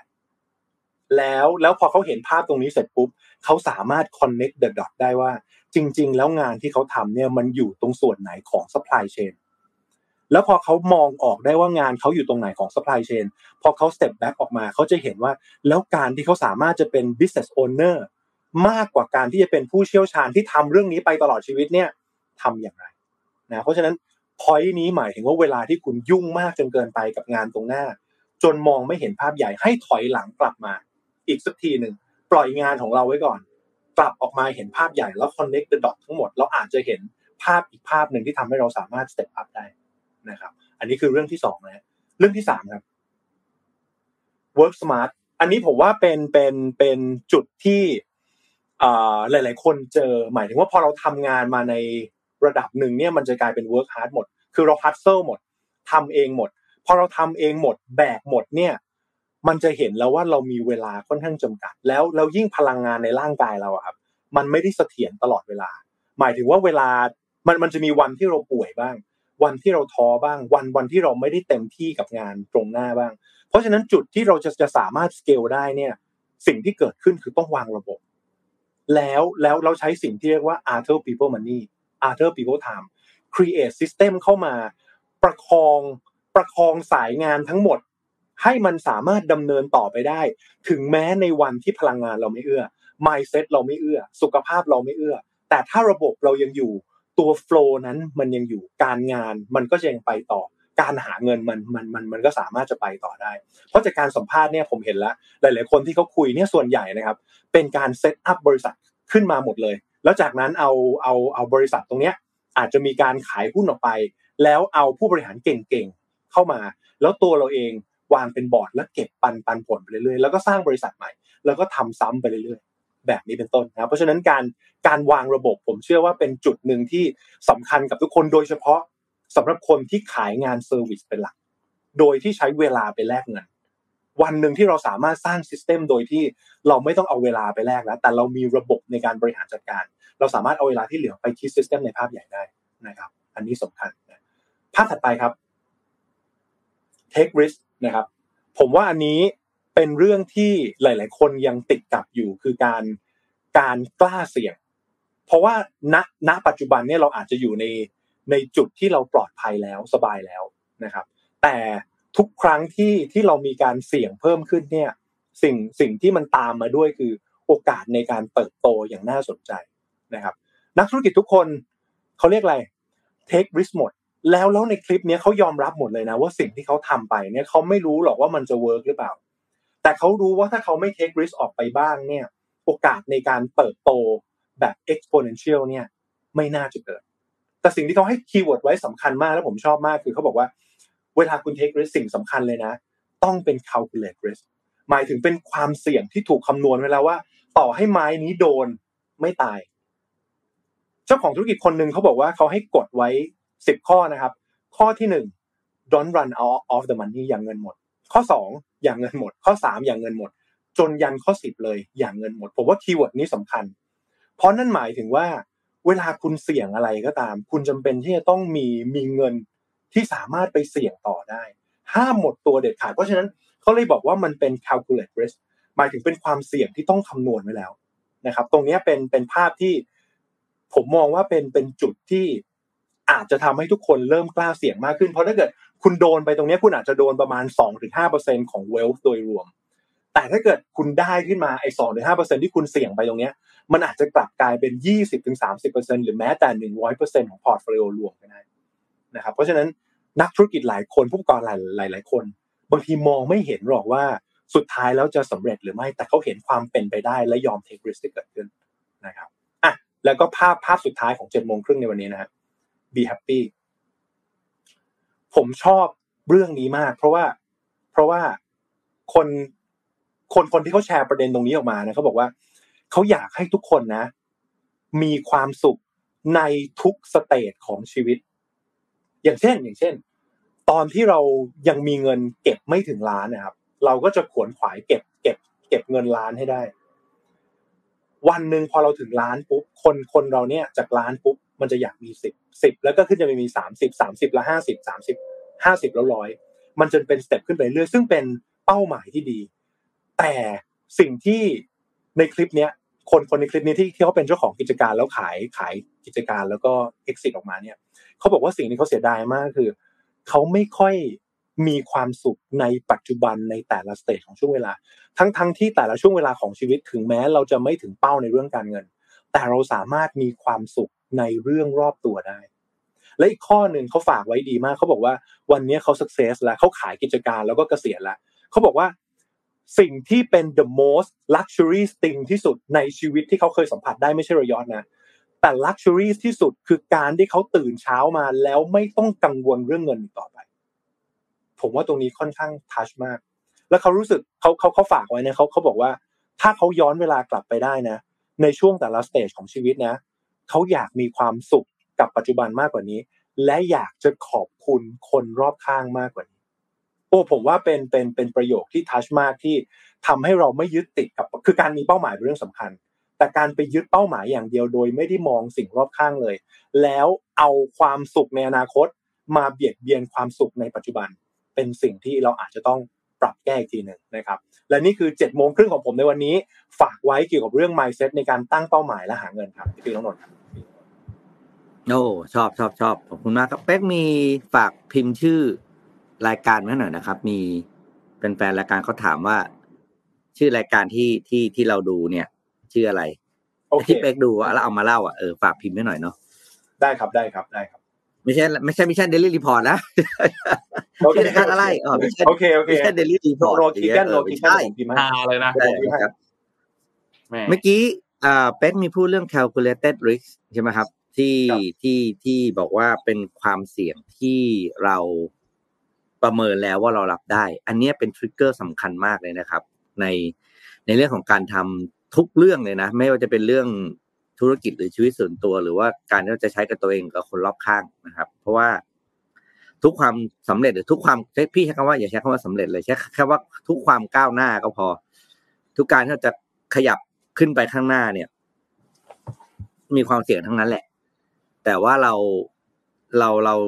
ได้ประเมินไว้ก่อนหรือเปล่าว่า ถ้าไอสิ่งที่เราอยากได้แล้วเราจะทำอะไรลงไปนั้นน่ะถ้าเราจะเสียเนี่ยจะเสียอะไรได้แค่ไหน แล้วเราก็ ใช้ทรัพยากรของเราอะแค่นั้น ถือซะว่าพี่จะมีประโยคแบบว่าตลกตลกเวลาคุยกับเพื่อนเวลามาคุยเรื่องงานเพื่อนกันนะ บอกว่าถ้าจะลงทุนอะไรสักอย่าง ถือซะว่าทำหาย แล้วก็จะได้ไม่ต้องเสียดายว่าเออถ้าเกิดมันผลที่มาผลที่ได้มันไม่เป็นอย่างที่คาดครับ calculated risk เนี่ยพูดง่ายใกล้ตัวทุกคนเลยใครที่ซื้อหวยเนี่ยเนี่ยไอ้เงินค่าซื้อไอ้หวยที่คุณลงทุกวันที่หนึ่งกับสิบหกเนี่ยนี่แหละคือ calculated risk อืม เพราะว่าคุณถือว่าคุณซื้อมาอ่าหนึ่งร้อยห้าสิบลอตเตอรี่ใบละร้อยนั่นแหละคือ calculated risk คือคุณเสียคุณก็เสียแค่ร้อยเดียว อืมถูกไหมแล้วก็คุณก็รู้สึกว่าอ่าไม่ได้ก็ไม่เป็นไรเพราะเราเราเจ็บจนชินอยู่แล้วอะไรอย่างงี้ใช่ไหมนี่แหละนี่คือตัวอย่าง calculated risk นะครับ ก็ขอบคุณมากเป็นเจ็ดโมงครึ่งนะครับ เป็นเจ็ดโมงครึ่งแรกของเป็งนะครับ แล้วก็หวังว่าเดี๋ยวเขาคงมีมาเรื่อยๆนะครับอ่าได้ครับได้คครัรับบจริงๆมีมีมีมีมีคอมเมนต์หนึ่งดีมากผมขออนุญาต เสริมนิดนึงคือ มีคอมเมนต์มาจากคุณมดนะเขาบอกว่าถ้าเป็นนักลงทุนจะรู้จักคำว่า risk to reward ratio คำนี้สำคัญมาก หมายถึงว่าสมมุติถ้าการการลงทุนหรือการเสี่ยงที่คุ้มค่าเนี่ยหมายถึงว่าถ้าเราเสี่ยงหนึ่งส่วน เราควรจะได้มากกว่าหนึ่งส่วนถูกไหมครับอย่างเช่น เสี่ยงหนึ่งได้สองเสี่ยงหนึ่งได้สามเสี่ยงหนึ่งได้สี่ได้ห้าขึ้นไป ตรงนี้คือ risk reward ratio เพราะฉะนั้นให้ให้คำนวณไว้เลยว่าเออสมมติถ้าเกิดเราเสียเงินเท่านี้ แต่เราแต่เราเวลาได้ คือเวลาเสียเสียแค่หนึ่งแต่เวลาได้ได้มากกว่าหนึ่งยิ่งเยอะยิ่งดีอะอย่างเงี้ยคุ้ม ซึ่งก็จะไปตรงกับที่พี่ปิ๊กบอกเมื่อกี้เลยว่าเฮ้ยจริง ๆ เรื่องของการซื้อลอตเตอรี่หรือการซื้อหวยเนี่ย คือทุกคนน่ะ คือผมผมผมผมชอบคำพูดของของพี่น็อตของสลากพลัสมากแกบอกว่า เวลาคนซื้อลอตเตอรี่เนี่ยเขาไม่ได้ซื้อลอตเตอรี่ใบละแปดสิบบาท แต่เขาซื้อลอตเตอรี่ใบละหกสิบล้าน มันเป็นเหมือนแบบการการซื้อความความหวังตัวนั้นนะนะครับ ก็ก็จะเป็น อีกตัวเลขหนึ่งโอเค แต่แต่เรื่องแต่เรื่องของการซื้อหวยซื้อซื้ออะไรอย่างเงี้ยผมว่ามันจะเป็นอีก part หนึ่งในเรื่องของการเอาเงินไป bet เนาะเอาเงินไปเสี่ยงอืมในเรื่องการอืวางมแผนการเงินโดยรวมเนี่ยมันอาจจะเป็น part ที่ต้องเข้มแข็งก่อนนะครับ เช่นเรื่องของการซื้อประกันการวางแผนการเงินอะไรพวกนี้ แล้วอยากเงินเอาไปเสี่ยงมากขึ้นเพื่อรับรีวอร์ดมากขึ้นเดี๋ยวว่ากันนะครับเดี๋ยวไว้มีโอกาสเอาเรื่องการเงินพวกนี้มาฝากในเจ็ดโมงครึ่งอีกทีครับเราต้องได้ครับเราต้องมีความฝันที่เข้มแข็งก่อนที่อานนท์จริงครับจริงครับ ความฝันคเราวามต้องฝันขึ้นที่แข่งเข้มแข็งก่อน เอ้ยเดี๋ยวไหนๆพูดเรื่อง calculated risk เมื่อกี้แล้วเดี๋ยวไอ้นี่นิดนึงเราไม่ได้แจกหนังสือนานแล้วนะครับ พอดีพี่มีเขียนเรื่อง calculated risk เนี่ยไว้ในหนังสือเล่มนี้ของพี่แหละ เดี๋ยวไอ้เล่มเนี้ยในเล่มล่าสุดนี่แหละ ก็เดี๋ยวแจกให้ห้าเล่มแล้วกันนะครับ แต่ว่าให้ทุกคนพิมพ์เข้ามาว่า เรื่องอะไรที่ตัวเองรู้สึกว่าเสียดายที่ไม่ได้เสี่ยงอืมโอเคอ่าอ่า พิมพ์เข้ามานะครับแจกห้าเล่มนะครับได้นะห้าเล่พิมมพ์เข้ามาแล้วเดี๋ยว ให้สมมูลจัดการให้นะครับห้าเล่มนะคครัรับบเรื่องอะไรที่รู้สึกว่า ตัวเองเสียดายที่ไม่ได้เสี่ยงนะครับครับอะพิมพ์เข้ามาเดี๋ยวสมมูลจัดการให้อะไปต่อครับนนท์พาไปต่อที่ข้อมูลอันหนึงของ SCB CIO ครับเป็นข้อมูลที่ประเมินในปี 2023 นะครับ คือในช่วงนี้เนี่ยอยากที่จะพาทุกท่านมาดูแนวโน้มเศรษฐกิจครับแล้วก็กลยุทธ์การลงทุนในช่วงต้นปี 2023 ซึ่งเป็นคำแนะนำจากทางด้านของ SCB CIO กันนิดหนึ่งนะครับ SCB EIO SCB CIO เนี่ยนะครับเขาคาดว่าน่าจะเริ่ม เห็นการขึ้นดอกเบี้ยเนี่ยที่ช้าลงของธนาคารกลางหลักๆ ในช่วงครึ่งแรกของปี 2023 นะครับ แต่ต้องบอกว่าเงินเฟ้อเนี่ยลงค่อนข้างช้าทำให้ตอนนี้เนี่ยมันก็อยู่สูงกว่าเป้าหมายที่ธนาคารกลางส่วนใหญ่เนี่ยตั้งไว้นะครับทำให้ดอกเบี้ยเนี่ยก็ยังคงมีการสูงขึ้นอย่างต่อเนื่องนะครับ ซึ่งสิ่งที่จะตามมาคือมันก็จะส่งผลทำให้ภาวะการชะลอของทางด้านเศรษฐกิจหลักเนี่ยจะเกิดขึ้นแบบที่เป็นเขาเรียกว่า synchronized and serious slowdown นะครับโดยเฉพาะอย่างยิ่งคือในยูโรโซนในอังกฤษก็ยังเป็น 2 กลุ่มหลักนะครับที่มีความเสี่ยงที่จะเกิดเศรษฐกิจถดถอยแบบรุนแรงนะครับซึ่งปัจจัยที่จะทำให้เกิดสิ่งนี้นี่มันมีหลายอย่างครับไม่ว่าจะเป็นสงครามจากรัสเซียวิกฤตด้านพลังงานนะครับในขณะเดียวกันครับที่สหรัฐเนี่ย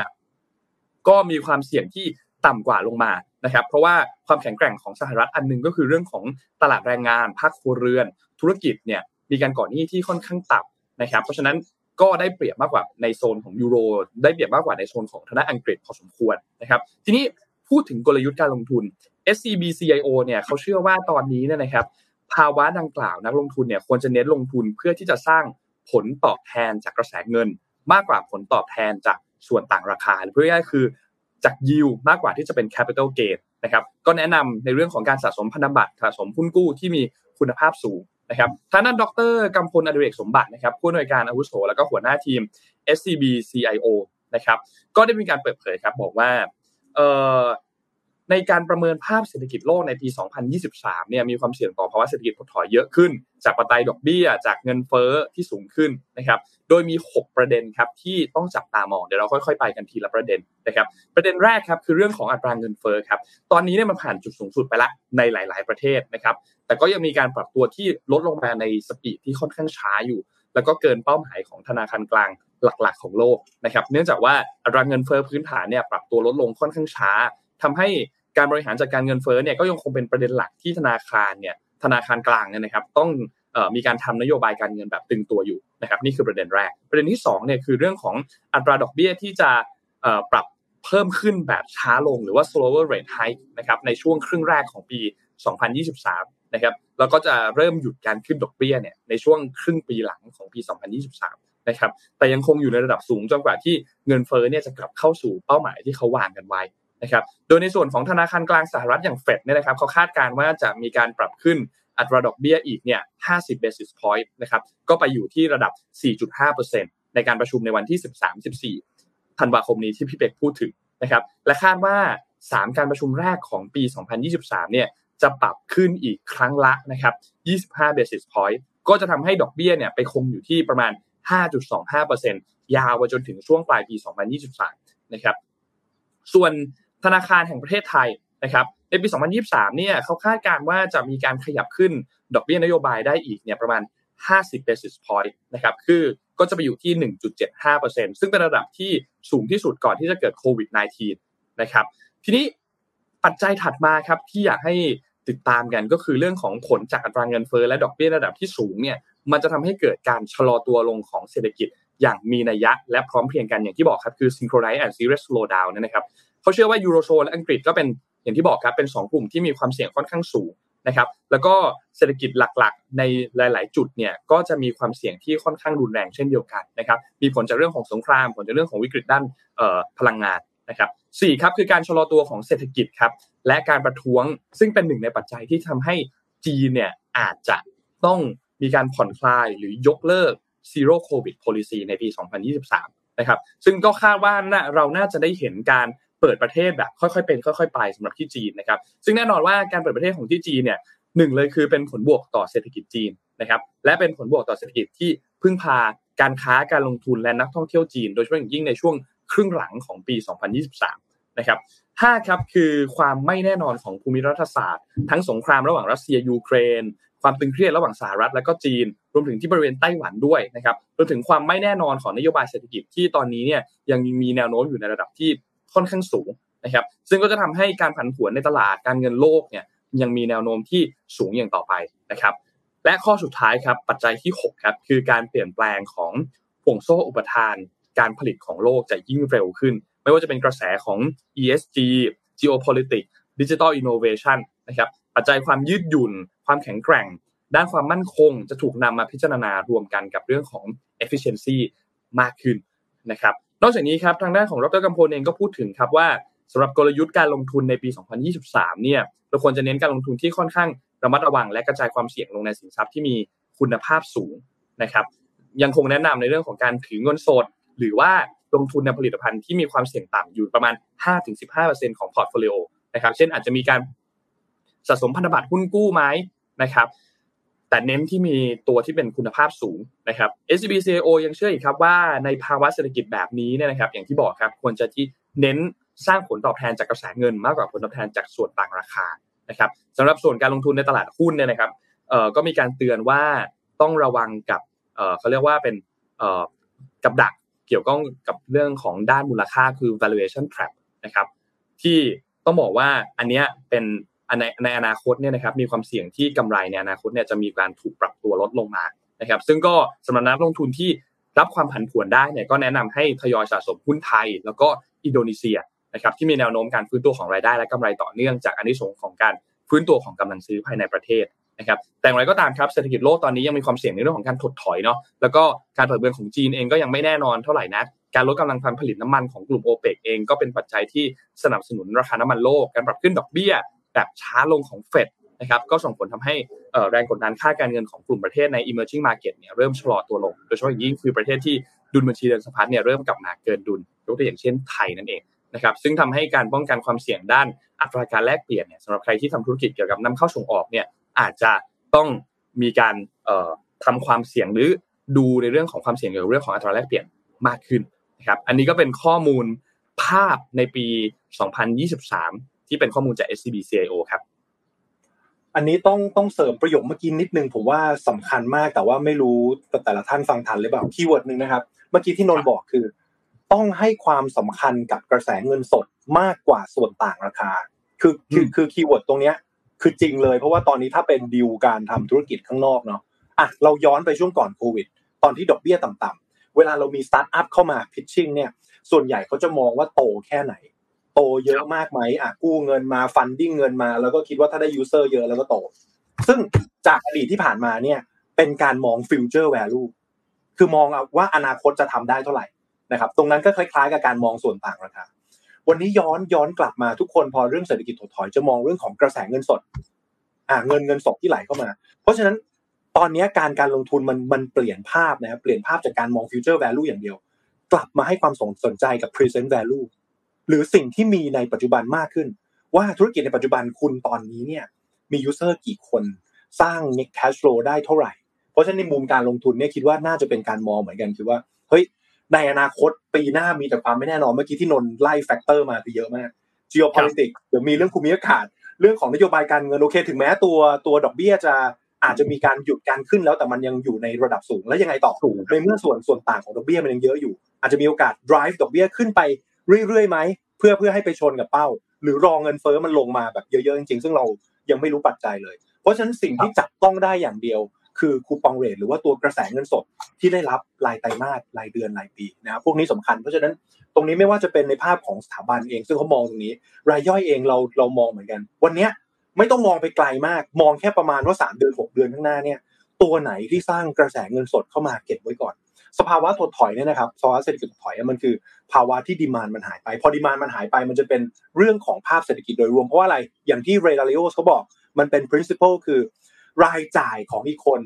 คือรายได้ของอีกคนเศรษฐกิจถดถอยคือเมื่อคนไม่จ่าย demand มันมันหายไป เมื่อคนไม่จ่ายปุ๊บรายได้ของอีกคนก็หายไป แล้วมันก็วน loop ไปเรื่อยๆวน loop ไปเรื่อยวันนี้ เราจะเริ่มเห็นการการจ้างงานที่มีการ layoff เยอะขึ้นนะครับถ้าเราตามข่าวดีๆนะเราจะเห็นภาพหนึ่งเริ่ม ไม่จ้างงานเพิ่มคือ freeze ก่อน แล้วหลังจากนั้นเริ่มเริ่มมีการ layoffแล้วข่าวล่าสุดเพิ่งออกเมื่อวานเป๊ปซี่อะเป๊ปซี่เนี่ยเริ่มเริ่มเริ่มมีการ layoff คนแล้วนะ จากเดิมที่เราจะได้ยินข่าว tech อย่างเดียวถูกไหมครับตอนนี้เริ่มเป็นบริษัทอย่างเป๊ปซี่เนี่ยเริ่มมีการ layoff แล้วนี่คือภาพของตัวเลขการจ้างงานที่ที่เริ่มเห็นภาพได้ชัดนะครับว่า ตอนเนี้ยมันสะท้อนไปที่ตัวเศรษฐกิจจริงแล้วว่าเฮ้ยภาวะเศรษฐกิจถดถอยมันมานะวันนี้เราเราเห็นภาพภาพอะไรสองภาพหลัก เรื่องของตัวภาคการผลิต เริ่มแย่แล้วถูกไหมในเมื่อบริษัทเรื่องการผลิตเริ่มไม่ดีแล้วเนี่ยยอดไม่มาเขาเขาจะเริ่มเลิกออฟออกแล้วนะครับเพราะฉะนั้นเศรษฐกิจถดถอยจะมาถึงเรื่องของการลดต้นทุน แล้วการลดต้นทุนในธุรกิจดั้งเดิม โดยมากแล้วคอสคนเนี่ยเยอะที่สุด พอคอสคนเยอะคอสคนเยอะที่สุด คัดคนออก พอคัดคนออกปุ๊บ คนไม่มีงานตกงานไม่มีรายได้ เมื่อไม่มีรายได้ไม่มีรายจ่าย และรายรายจ่ายของคนหนึ่งเป็นรายได้ของอีกคนหนึ่งวน loop เป็นภาพเศรษฐกิจใหญ่นะครับ เพราะฉะนั้นตรงนี้ต้องระมัดระวัง keyword ที่ฝากไว้ที่ย้ำกับที่นนเล่าให้ฟังเมื่อกี้คือพยายามหาธุรกิจที่สร้างกระแสเงินสดไว้ก่อน ส่วนต่างราคาในปีหน้านะ ทุกคนจะมองหมดเลยด้วยความไม่แน่นอน ส่วนต่างราคามักเป็นโบนัสที่เกิดขึ้น แต่กระแสเงินสดหรือ present value คือสิ่งที่จับต้องได้ครับ ครับ ประเด็นสำคัญที่เสริมต่อจากเป้งนิดนึงนะครับ คือถ้ามันเกิดอะ พูดง่ายเกิดการ layoff เยอะๆ แล้วเงินไม่อยู่ในมือประชาชนอย่างเราเนี่ย มันทำให้เศรษฐกิจมันก็จะไม่มีเงินวนไปวนมานึกออกไหมเงินมันจะขาดที่เขาเรียกประเทศขาดสภาพคล่อง เพราะว่าธุรกิจเล็กใหญ่จะเดินหน้าได้คือต้องมีการบริโภค ไม่พอคนไม่มีเงินไปซื้อ คนไม่บริโภคปุ๊บเงินมันก็จะ short นะครับอันนี้เป็นสิ่งที่น่ากลัวมากๆจริงๆแล้วก็ต้องจับตามองนะในประเทศเนี่ย ตอนนี้เนี่ยปีหน้าเนี่ย ตอนนี้หลายคนอาจจะมองว่าเศรษฐกิจเริ่มฟื้นเริ่มดีนะครับ แต่ว่า อันนี้ก็กระเตือนไว้แล้วกันนะเพราะว่าเวลาพี่ทำตัวเลขบางทีเราจะมองเห็นตัวเลขหลายตัวล่วงหน้าอะไรเงี้ยนะครับ บอกรายละเอียดเยอะมากไม่ได้ แต่บอกได้แค่ว่า อย่าเพิ่งดีดาประมาทกับภาพเศรษฐกิจช่วงนี้เพราะมันเป็นช่วงไฮซีซั่นต้องคิดอย่างนี้ครับ ถ้า high season เรายังได้แค่นี้ ช่วง low season เราจะเป็นยังไง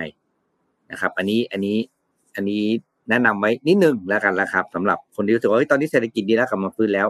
มันเป็นช่วงตอนนี้เราอยู่ใน moment ที่เศรษฐกิจอยู่ได้ด้วยสองปัจจัยหนึ่งคือเราอะเราอยู่ในช่วงเขาเรียกว่าช่วงปลดปล่อยจากการภาวะอัดอั้นเนอะไม่ได้ใช้กินไม่ได้ใช้กินจ่ายอะไรต่างๆเป็นเวลานานครับสองคือมันเป็นสภาพบังคับของช่วงที่ต้องใช้เงิน คือช่วงนี้มันเป็นช่วงบังคับถูกใช้เงินจริงๆ นะแต่วันนี้งาน celebrate งานอะไรต่างๆ whatever นะเราเราจำเป็นมากๆนะครับ แต่หลังจากช่วงเดือนกุมภาปีหน้า ที่มันจะเป็นช่วงเทศกาล low ของบ้านเรา แล้วมันจะไป peak สุดๆ ตอนพฤษภาปีหน้า เดือนถ้าคนทำธุรกิจ retail จะรู้ว่าจะมีสองเดือนที่คนทำ retail หรือคนค้าขายจะจะยอมแพ้และกลัวมากนะครับ คือเดือนพฤษภากับเดือนตุลา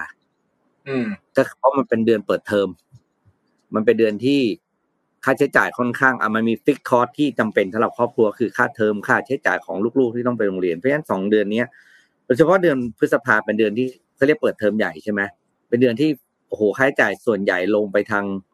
ลงไปทางการเรื่องของการศึกษาการเรียนหมดนะครับ เดือนนั้นเนี่ยโปรจะไม่ค่อยมีใครกล้าจัดเพราะจัดไปก็ไม่มีใครซื้อ เศรษฐกิจบ้านเราจะดีไม่ดีต้องผ่าน summer ปีหน้าให้ได้ผ่านสงกรานต์ปีหน้าไปแล้วนั่นแหละคือภาพจริง อืม อ่านะครับ ก็ สู้ๆทุกคนนะไม่ต้องให้แบบนั้นเดี๋ยวสู้ๆทุกคนทุกวันอะไรอย่างนี้ไม่ใช่เรื่องเรื่องเรื่องเรื่องเรื่องค่าใช้จ่ายนี่ ผมว่าซีเรียสนะมันเหมือนมันมีเงินก้อนหนึ่งแล้วก็หมุนไปหมุนมาใช่ไหมครับอ่าครับผมเพิ่งไปอัปเดตตัวเลขค่าใช้จ่ายที่โรงโรงพยาบาลเมื่อวานนะครับอ่าคุณพ่อผมอยู่โรงพยาบาลประมาณสิบกว่าวันแล้ว ตอนนี้ยอดบินมานะครับแปดแสนอืมโอ้โหพี่ปิ๊กค่าค่าค่าค่ารักษาอืมพยาบาลนี่ผมว่า เป็นเป็นตัวหนึ่งที่ที่ดึงดึงค่าใช้จ่ายในหลาย ๆ เรื่องไปนะ ผมว่าผมว่าเหมือนที่พี่ปิ๊กพูดเลยนะครับ ตอนนี้เรื่องของกระแสเงินสดเนี่ยบริหารดีๆ เพราะว่าช่วงนี้เราอยู่ในช่วงพีคจริง ๆ แล้วคิดดูนะเราอยู่ในช่วงพีคที่ตอนเนี้ย expectation หรือความคาดหวังเรื่องของเรื่องของการการท่องเที่ยวเนี่ยสูงมากๆ เราคิดเราคิดมากๆว่าคือจีนต้องมาต้องมาต้องมาต้องมาอะไรเงี้ยคือเขาอาจจะมาก็ได้ในช่วงครึ่งครึ่งปีหลังนะครับ แต่ตอนเนี้ย ขอให้มีเงินสดในการประคองจนกว่าข่าวดีจริงๆจะเกิดก่อนผมว่าอย่างน้อยที่สุดนะ ประคองไปก่อนจนกว่าจะถึงเลือกตั้งไอ้ช่วงนี้มันจะมีเม็ดเงินเข้ามา spending แล้วแล้วตัวตัวตลาดจะได้รับจะได้รับผลค่อนข้างดีนะครับในช่วงนั้นหรือว่าเราจะพอเห็นแล้วว่าทิศทางจากเนี้ยจะมีการลงทุนเม็ดเงินอะไรหนักๆเพราะเอาเอาแบบจริง ๆ นะ วันนี้ที่ที่ตลาดมันมันซบเซาจริง ๆ เพราะอะไรครับเพราะทุกคนมองไม่ชัด เราไม่รู้เลยว่าธุรกิจไหนจะมาธุรกิจไหนจะไป เพราะฉะนั้นต่อให้เป็นคนที่มีตังค์เยอะ มีเงินสดเก็บเยอะๆ ในฝั่ง investment เองก็ยังไม่ลงสุดตัว เพราะฉะนั้นมันมันมันมันมันมันยังไม่เต็มที่อยู่ดี ทุกคนก็ยังแทงกักกันอยู่ว่า เอ๊ะ แล้วจะยังไงดี เดี๋ยวรอทุกอย่างมันคลี่คลายกว่านี้อีกนิดนึงก่อน แล้วอาจจะมีการ spending รอบใหญ่ไป เพราะฉะนั้นวันนี้ที่เราเห็นเศรษฐกิจดีขึ้นเนี่ย ย้ำที่พี่ปิ๊กบอกเมื่อกี้เลย หรือว่าตัวเลขเศรษฐกิจภาพใหญ่ เรายังอยู่ที่ตัว C consumption เป็นหลัก นะครับ แต่วันหนึ่ง consumption เนี่ยพอมันผ่านช่วงพีคไปแล้ว คนจะกลับมาแล้วเหมือนแบบพอผ่านปีใหม่ไปแล้วคนมาคำนวณแล้วโอ้โหปีใหม่นี่ใช้เงินไปเยอะมาก ท่องเที่ยวเต็มที่มาก พอเริ่มไตรมาสหนึ่งแล้วเอาแล้วคราวนี้จะหาเงินกันยังไงจะทำยังไงต่อนะครับ ตรงนี้ก็ต้องวางแผนระยะยาวนะครับอะฝากไว้ครับประมาณนี้เนาะครับ วันนี้น่าจะครบถ้วนครับ ข้อมูลแน่น ๆ เลยวันนี้นะครับ ก็ขอบคุณทางด้าน HCB นะครับ ผู้สนับสนุน แสนใจดีของเรานะครับผู้สนับสนุนหลักของเรานะครับขอบคุณ HCB มากๆแล้วก็ขอบคุณข้อมูลดีๆ จากเอ่อ HCB CIO ด้วยนะครับและรวมถึงขอบคุณท่านผู้ฟังทุกๆท่านด้วยนะครับที่ติดตาม Mission Daily Report นะครับก็ขอบคุณจากทุกท่องทุกช่องทางเลยนะครับไม่ว่าจะเป็น Facebook YouTube Clubhouse นะครับขอบคุณทุกคนมากๆนะครับวันนี้เราสามคนลาไปก่อนครับแล้วเดี๋ยวพบกันใหม่อีกครั้งหนึ่งในวันพรุ่งนี้วันพฤหัสขอให้วันนี้เป็นวันที่ดีสำหรับทุกท่านครับ สวัสดีครับมิชชั start your day with news you need to know